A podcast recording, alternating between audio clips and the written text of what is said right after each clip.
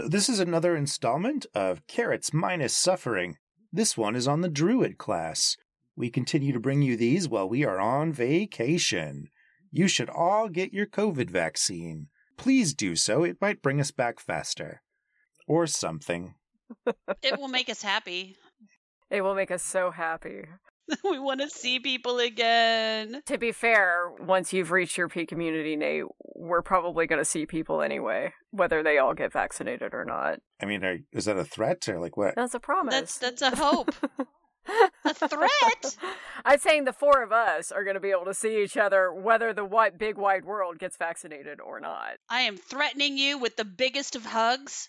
Seven days. There's going to be a dog pile, y'all, and I'll even bathe beforehand.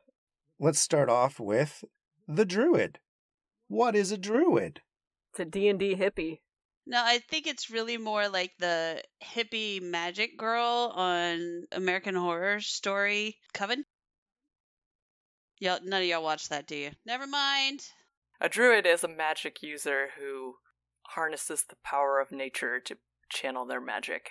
Or a nature god. Yeah, and typically they are dead neutral. Which brings us to what is your favorite class feature about the Druid? I think it has to be wild shape because wild shape is really the defining feature of the class. Mm-hmm. Other classes have access to magic that can allow them to change their form, but they're not wild shape. I love Wild Shape. What do you love about it? Folks who don't know this, I grew up in a pet store and lived on a farm, and so I really like animals. So I like Wild Shape for two reasons. One, animals are the most interesting part of the, the Druid class for me because the rest of nature tries to kill me and I don't like it that much. And I like the mechanics of taking monster stat blocks and playing with them, Mm. or beast stat blocks and playing with them. Have you ever noticed that most druids, though, have only a small set of animals that they turn into? Nobody ever, for example, turns into a yak, a wildebeest, platypus. There are certain beasts that are, you know, better suited to combat than say a platypus. Although a platypus is poisonous, so I I want to say wild shape is my favorite druid feature, but I I wish it leveled up. Mm-hmm. I wish your traits as a beast kept up with the leveling because after a while it's actually not that effective to do any combat as a beast anymore. You know, like like once you get up to levels 9, 10, 11, like you're you're facing things that are probably outmatching your contribution. I think that the Circle of the Moon wild shape is better than the features of the Circle of the Land. So if you're wild shaping as a Circle of the Land druid, like that circle is access to extra spells. Versus in the Circle of the Moon, your attacks become magical. Yeah, the the primal strike is is a pretty big one for Circle of the Moon. And I, I wouldn't I wouldn't outrule like the the power of tanking with wild shape. After a certain level threshold, you're not actually in an effective tank anymore.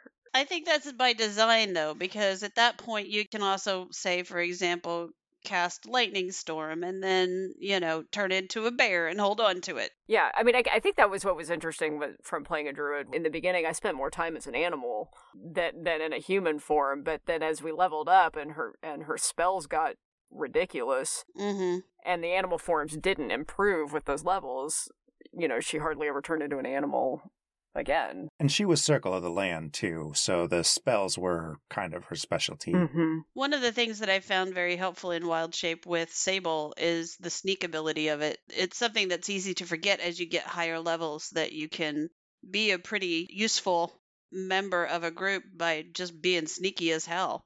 I mean, who's going to expect that a sheep in the group of all those sheep is actually listening to what you have to say? Yeah, wild shape is so versatile. You can you can use it to tank, you can use it on the offensive as a fighter, and yes, you can use it to spy. It's great. And you can use it to eat a dead body.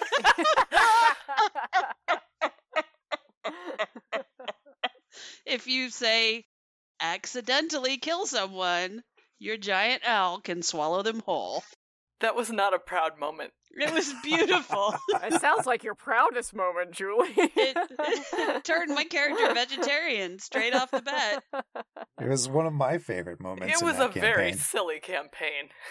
I do think that they made a a game design decision that I disagree with because they basically put a level restriction on movement. So you can't get flight until level eight. And I know why they did it. Like, I'm certain that this is a, a mechanical balance Mhm. thing based on access to other spells. But Wild Shape is such a defining feature for the Druid, and every Druid character I've ever DM'd for has thought they could fly earlier. well, there, there's also sort of an option as a DM. You can you can change that rule.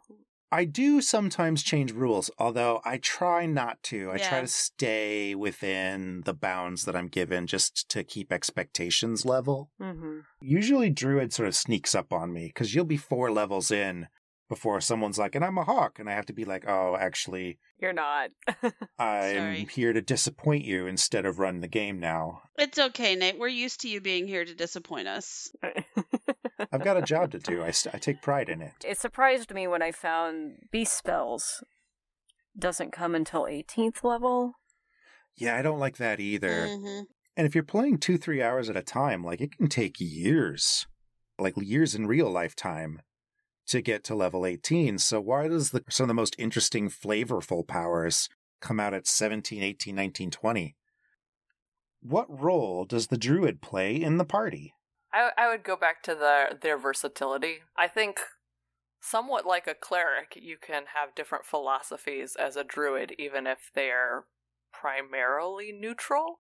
The first character I ever created was Thalia, fox-eared gnome druid in Nate's first Fenrir campaign, and Thalia was very much a peace, love, balance kind of druid versus ruthless and survival of the fittest philosophical bent as your druid. So I mean, I think there's plenty of Mhm. avenues to explore with like how how your druid's philosophy and uh, approach towards people is framed. Mhm. It seems like they can be used to as a balancing feature to whatever whatever else whoever else is in the party. A druid can sort of like, okay, we've got a tank, so I could be a more of a distance fighter, or like, oh, we've got all wizards, so I can be a bear. Maybe sometimes I can do some thief things. And as someone who's been in a campaign where every one of you on this call has played a druid, it comes with some interesting curveballs as a class. It doesn't always occur to me, either as a dungeon master or a player, that we have someone who can turn into a chicken. I'm so gonna turn into a yak in the next game. It, yak, you got to do a yak. I gotta do a or yak. a platypus. Do the platypus too. I mean, Have I even you know. seen a? Well, yeah, we're in Fenrir. I've We're definitely Fenrir, seen. You've, said, you've seen platypus, something. platypus came from Fenrir. It's the one animal that escaped from Fenrir. You know, one of the things that I really like about the druid and that I think kind of plays to what their role is in the party is that, like clerics, wins- wisdom is their defining trait. So, one of the things that I think about when she makes decisions is sometimes she makes, like, sometimes she makes the best out of situations in a way that is maybe above her age. She's definitely more of a ponderer mm-hmm. than most of my characters are. And one of the things that I actually am really surprised at, she just really doesn't want to kill anything if she doesn't have to. One of the things that's interesting about the way you play Sable is, you know, given that her background is somewhat informed by her house, I have this view of House Varathi as being populated by people who are very much like that survival of the fittest, Mhm. nature is ruthless.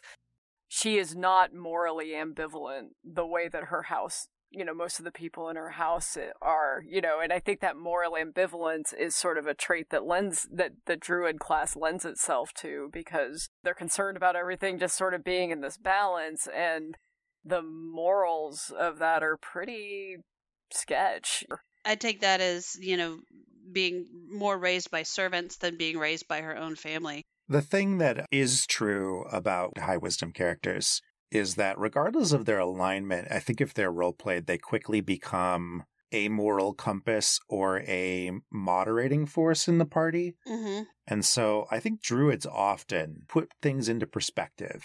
I, I mean, they can they can be kind of contrarian because they're not they're not inclined to lawful good principles. You know, I mean, they're not they're not necessarily inclined to what is intuitively the right thing to do. They they think on a different scale than that. We'd be remiss if we didn't say that it's really cool to turn into animals and have an extra hit point bar in the form of your animal's hit points for tanking. And they can heal. They're not bad healers. Yeah, they're kind of jacks of all trades, but not to this level that a bard is necessarily. But yeah, they can do they can sort of do a little bit of everything. It's not the skills that Mhm. they're the jack of all trades in. It's this weird Swiss Army knife of animal powers and Right. bizarre nature themed magic that nobody Mhm. else really has that Mhm. sort of comes together. All right, let's grade this thing. So so we'll go in the order of who's played the druid most recently. So Sable or Sandra, Mm. how are you gonna score druid class? A plus plus plus. Sable is awesome. no, that's Perfect. not. No. I would have accepted that answer. I'm gonna say, yeah, I, I do think that, that it's a good class, and I'm for the most part, well balanced. I would give it an A, and I would put a minus on it for the fact that, like, like we said, like the ability to swim, the ability to fly is something that comes a little bit later and doesn't necessarily make sense in that particular way. And then the beast form thing that you brought up, Mandy. So a little bit of tweaking, I think, could help that, but um, very versatile. I think I am also gonna say A minus, and I would like to play a druid again and approach it differently than I did before. Because I mean, there were certain things I was trying to establish with that character that didn't have anything to do with her being a druid. I wasn't thinking of assigning pluses or minuses. I'm just going to give it an A. Of character classes that I have played, I think I have played Druid the most. A close favorite to, to the Cleric as to like what I seem to gravitate towards playing. So there's always someone in our group who has the unpopular opinion on the class, and this time it's me. Druid is not one of my most favorite classes, and I have a lot of favorite classes. I would put Druid, for me personally, as a B, and it's not the mechanics that do it for me. I think it's just Nate is not a nature person. Like, I'm like, my God, there's no railing on this trail. Who designed this thing? It's completely unsafe. Oh, my allergies. Why is there no shower at the campsite? Like I'm the I'm the least naturey human being in existence, I think, honestly. You've you've met me, right? but but it's interesting that you your your issue is that you cannot personally relate. Nate, this is a fantasy game. It's like how I struggle with bards and musical instrument proficiencies. There's this absurdity that I always see in my mind of like running in with a guitar. bam, bam, bam, bam, bam, bam, and your party's like fighting an ogre, and you're like, Bow da bow down down. dun, dun, dun, dun, dun, dun, dun, you know. like I struggle with bard, but I have the same I have a slightly different version of the same problem with Druid. Whereas like when I think of nature concepts, I'm like, I can't make a hero that I personally resonate with. yeah, I gotcha. You have a hard time getting into that character's head. See, that's that's the exact reason why that was the first D&D class that I played. Like I just gravitated towards it. It's the one the hippies love. I was about to say, don't you have a degree in in this? Well, my degree is in biology, but yes, my area of focus was botany. I love to garden. I'm all about camping and hiking. Yep. I'll be over here sneezing. I mean, I think an urban druid would be a pretty cool concept. The the really tough nature that exists within the bounds of civilization. hmm What if you're the pet shop guy? what if you're the pet Oh, shop that guy? would be cute. Yeah. You could be a pet you're the- shop boy. I own 100 fish tanks, and now I can talk to fish. So many concepts out there. The the cat lady. you could you could be a crazy cat lady, Nate. I'm You, nearly you there kind of are already. a crazy cat lady. So Yes, that's your uh, starting point. See, that's your jumping off point. Yeah, You- yeah. You're, I you're like. there. There's part of the druid class I do get along with is the animal portion, which is why I didn't give it a C. I do have to point out that you are you, as somebody who is an educator, are giving a lower grade to something because you don't like it. Yep, I did that. I did that. Do as I say, kids, not as, Not I, as do. I do. And with that, I believe we came to an A minus. So, Druid, A minus. Thank you, everyone. Bye. Bye.